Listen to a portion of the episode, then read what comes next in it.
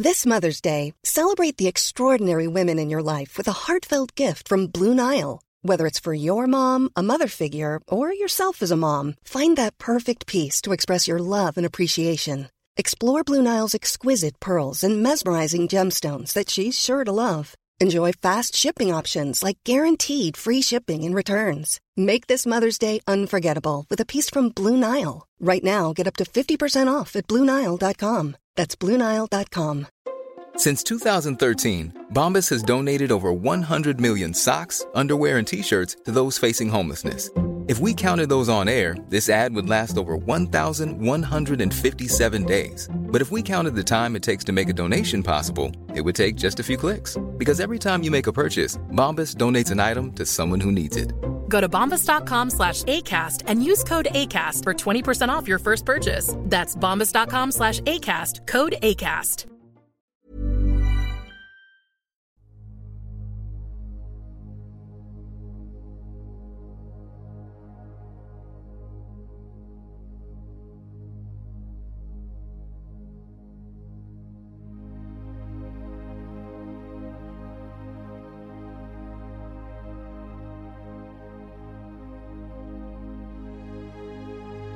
Ljus eller mörker gäller människor i den fysiska dimensionen och varelser i alla andra dimensioner. För att kunna se vad som är vad behöver vi människor vara öppna för både ljus och mörker. Det kräver mod och ett öppet sinne. Ljuset ger oss ljus, värme, kärlek, gemenskap, tillhörighet, vänskap och en massa vackra livsupplevelser. När vi talar om mörkret i podden så är det när vi människor upplever förvirring, kaos, hot, angrepp, manipulation, splittring som bidrar till att man känner sig ensam, isolerad och rädd. Att vara i sin egen kraft är att våga se verkligheten för vad den är och där göra medvetna val. Du kan bara kontrollera din värld, dina känslor, din livsupplevelse och det är att vara i sin egen kraft. Varmt välkommen till podden Kosmiska samtal.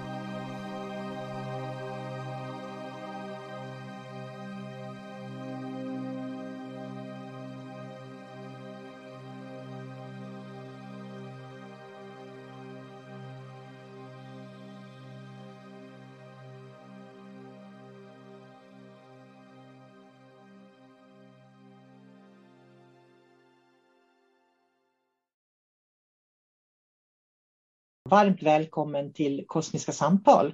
Jag heter sol karina och jag sitter och pratar med min vän David Gran. Så jag säger god dag David. God dag sol karina Är allting bra? Mm, det tror jag. Solen skiner där ute. Mm. Så det, ja, det är fint idag. Jag tänkte på en sak, det har blivit väldigt populärt med häxor häxor. Man pratar mycket om häxor. Det är mycket häxor på, i poddar, det är mycket häxmagi, det är mycket häxböcker, det är mycket häxgrupper på Facebook och sådär. Och jag tycker det är så intressant med de här häxorna då. Jag har ingenting emot att människor hittar sin väg och, och så på olika sätt. Och jag vet att det finns olika inriktningar också. Men jag tänker på det här med svart och vit magi, häxor. Vad tänker du? Oj, du är ju mer insatt eh, än mig i det där, för du har ju Facebook. Nej men, häxor. Vi har, vi har ju den klassiska häxan som alla har sett på tv. De, de bor under något slott och så rör de i en eh, stor kittel och så gör de i fladdermusben, eh, några spindlar och grejer och så gör de en brygd. De, antingen ska de förgifta någon eller också ska de få någon att bli kär i någon annan. Det är väl som själva sinnebilden av häxor. Och det, det kan mycket väl vara så att en del häxor gör just det. De gör ritualer på beställning eller för, för eh, egen vinnings skull. Det, jag skulle säga att det är högst troligt och det är antagligen är det väldigt sant att det är precis så de gör. Och för ofta använder de naturen också på olika sätt. För, för det är som en blandning av eh, det är besvärjelser, ritualer och de använder ju beståndsdelar här från vår dimension. Så de går ju ut och plockar örter och sånt som ska ha magiska krafter eller läkande krafter eller förgiftande krafter. Så att det är ju det häxor gör i min värld. De gör ritualer och de använder de beståndsdelar som finns här. Och antagligen så är det en egoistisk touch på det de gör. Lite egobetonat, det är också min känsla. Jag är ingen häxa själv. Men, men eh, när jag har sett det jag har sett så då är det oftast det som är, är intentionen i deras arbete. Antagligen, eller antingen så jobbar man på uppdrag av någon annan som har en, eh, en egoistisk anledning. Eller också så gör man det för sin egen skull, en egoistisk anledning. Jag ska bli rik, den ska bli kär i mig, jag ska nå framgång eller vad det nu kan vara. För i min värld så, jag skulle inte använda ordet häxa för de som gör någonting för andra utan egen vinnings skull. Då skulle jag istället kalla det för vitmagiker eller någonting annat. Mm. Utan det är just den här lite egoist, egoistiska dragelsen. Det är den som, som, som, som får mig att använda ordet texa på något sätt. Jag håller med i det du säger, därför att jag tycker att eh, behöver man ritualer, varför behöver man ritualer? Ritualer behöver man därför att man inte har en tillräckligt stark intention. För har du en stark intention och kan lägga en stark tanke och känsla i din intention, då behöver du inte ritualer. Du behöver inte plocka ihop saker, du kan skapa frekvensen ändå, så att säga. Och sen om man tittar också på att det är ofta saker de vill ha. För mig blir det, har det blivit på något vis en förlängning av attraktionslagarna. För attraktionslagarna är ju lite grann så där att jag vill ha det och jag vill ha det och jag vill ha det. Det handlar om mig som egoistisk som person. Och, och tittar man på häxor då som, som gör såna här spells och så där så är det ju för att de behöver affirmationer att öva, ritualer, för att de behöver öva in en frekvens. Det, det, är liksom så jag ser det. Så för mig blir hela den här häxgrejen som pågår just nu, det är basic i andlig utveckling för mig. Därför att det är där man börjar upptäcka att man kan eh, komponera ihop olika saker. Men man har fortfarande inte hittat sin egen kraft. För den egna kraften, det är ju min egen intention på något sätt. Så tänker jag. Och jag vet att jag, jag läste någon bok för ett tag sedan.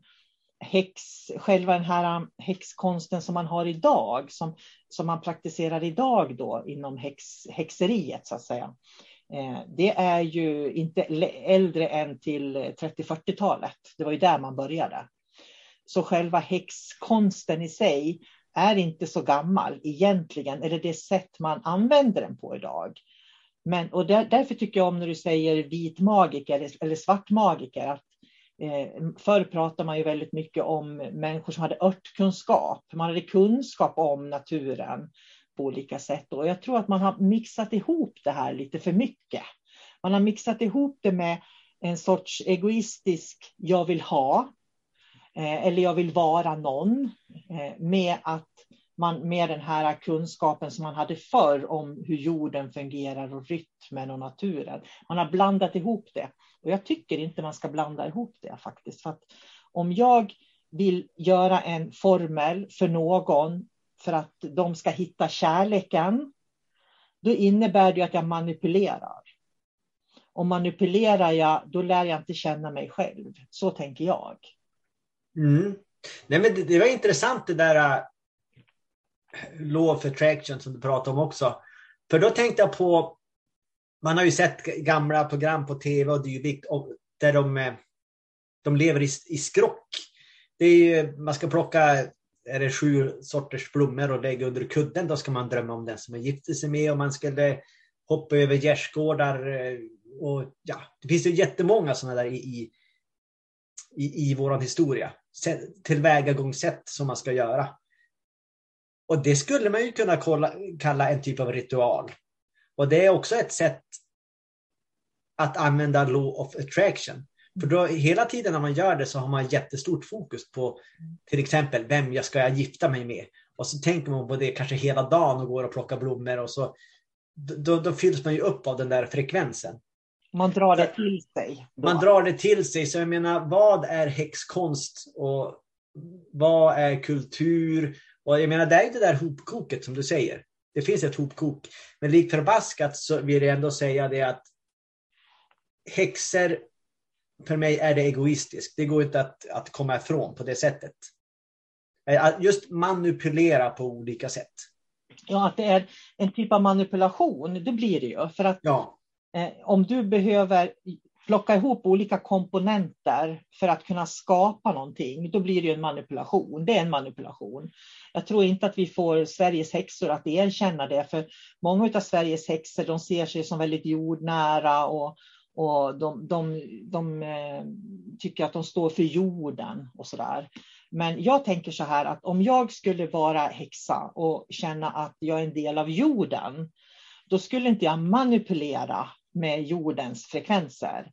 Då skulle jag lära mig att leva i harmoni med, med Moder Jords och jordens eh, eh, årstider, om man säger så. Och det du menar är att man skulle inte manipulera på det sättet att man eh, man, man gör de här ritualerna för att jorden ska ge dig vad du vill ha. Man, man, en, en människa ska inte kräva någonting av, av jorden, utan en människa lever i symbios med jorden. Mm. Det är så jag tänker. För det är det som häxor gör, att de kräver saker. Om jag gör den här uppoffringen eh, och gör den här ritualen, då får jag det här tillbaks. Mm. Så det blir ett utbyte där på något sätt. Ja, det är så jag ser det. För att om du lever i hjärtat, då behöver du aldrig kräva någonting. Om du lever i hjärtat så behöver du aldrig be om någonting. Om du lever i hjärtat behöver du inte göra ritualerna. Ritualerna behöver du för att du är svag i hjärtat. Det är så jag ser det. Men då har vi nästa fråga här också. Jag, jag, tror också att det finns en stor kategori av de som kallar sig häxor som de vill ha paketet. De vill ha identiteten, att jag är en häxa.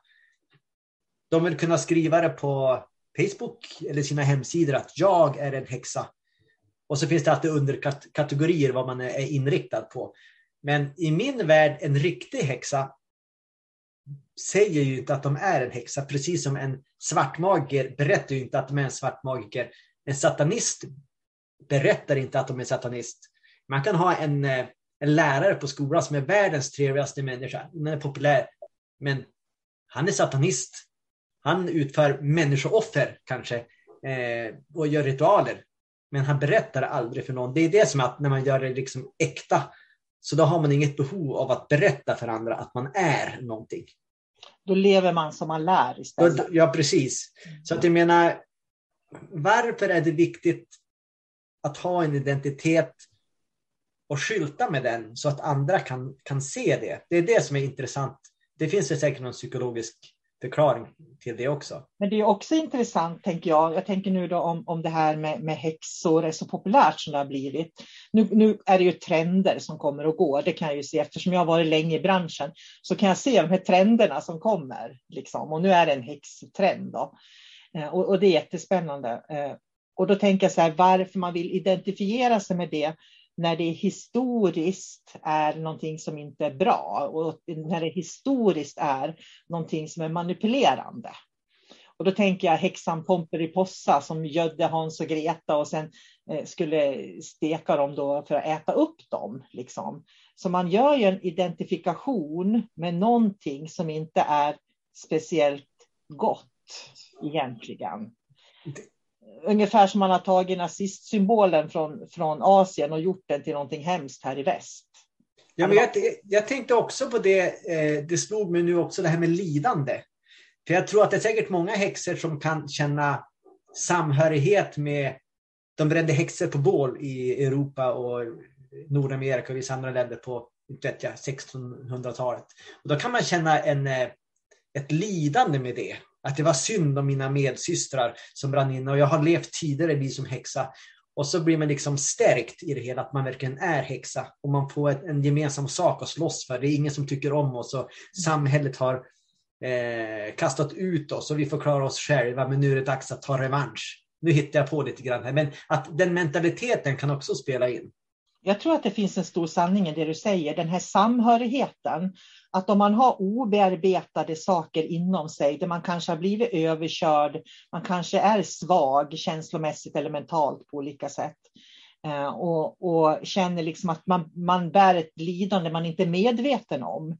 Det är ju då man kan känna liksom samhörighet med andra som lider också. Därför att om du har bearbetat ditt lidande, då kan du känna medkänsla. Och det är någonting helt annat som man upplever. Och då behöver man inte identifiera sig som den eh, som har råkat illa ut, utan då kan man identifiera sig som den man är, den, den medkännande människan istället. Jätteintressant. Vad var, är nästa steg i den här häx, eh, häxsamtalet? Vad ska, man, vi, göra, vad ska ja. vi göra då med, med, med, om det kommer någon hit och kallar sig för häxa? Jag menar, det är klart att de får kalla sig häxa. Det är ingenting fel med att vara häxa eller kalla sig häxa.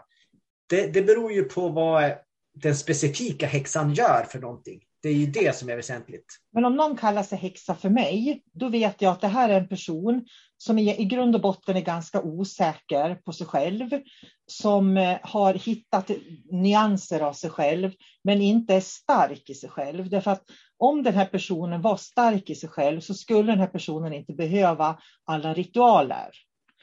Jag menar, jag gör också ritualer eh, i mitt liv idag. Jag är en stark person, jag är en trygg person.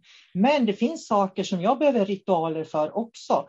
Därför att jag har svagheter. Jag är inte en fulländad människa som 100 procent har eh, styrkor i alla nyanser av mig själv. Utan jag har ju svagheter som jag behöver öva på. Liksom. Eh, och jag tror att det är det, men jag kallar mig inte häxa för det. Utan jag är medveten om vad det är jag behöver ritualer för att göra tills det blir en invand väg att gå, så att säga. Mm.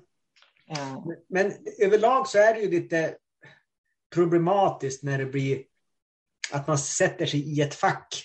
Jag menar, jag, jag skulle kunna kalla mig för häxa till exempel. Det finns vissa aspekter som jag gör, men jag är ingen häxa för det. Jag skulle också kunna kalla mig för uh, tusen andra saker. Men ju mer jag börjar ha en stark identitet, desto mer stänger jag ju ner. Alltså mina möjligheter att utvecklas stagnerar ju.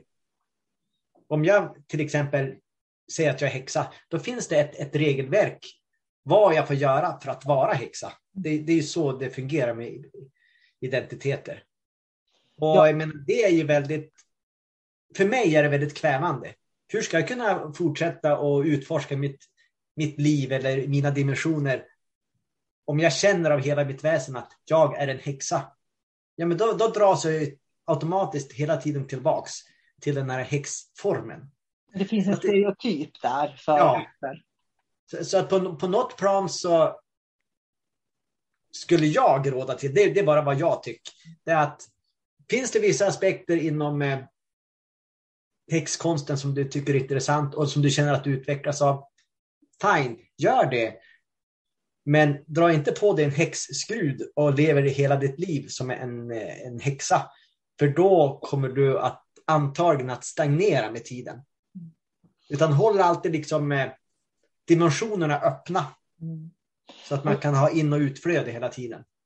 Och jag tror att det, det, det, som är intressant här också, det är om man tittar, det är oftast inte äldre kvinnor eller medelålders kvinnor som dras till häxor, utan det är de unga kvinnorna.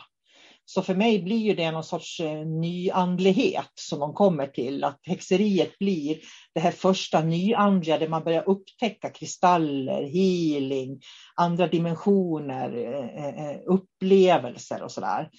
Eh, så att det är liksom det första man möter och då vet de inte hur de ska hantera det och då, där måste de skapa ritualer för att känna sig trygga på något sätt. Sen finns det en variant till som faktiskt jag har stött på eh, i mitt fysiska liv vid ett par tillfällen. Och det är de som är sena högstadiet, början av gymnasiet där kring som, som är ett väldigt sökande. Som kallar sig häxor. Men det de faktiskt gör det är att de har satanistiska symboler. De har de här eh, pentagrammet och eh, de har tröjor med sig djävulsmärken på. Och så kallar de sig för häxor. Men egentligen så är de satanister, men de vågar inte säga satanister för det är så hemskt. Däremot så kan de vara häxor. Mm. Så det finns ju den varianten också att den här tunga frekvensen som är, är, egentligen är en demonisk frekvens kan förklä sig till häxa för det är, kan vara demon light. Så mm. den finns också.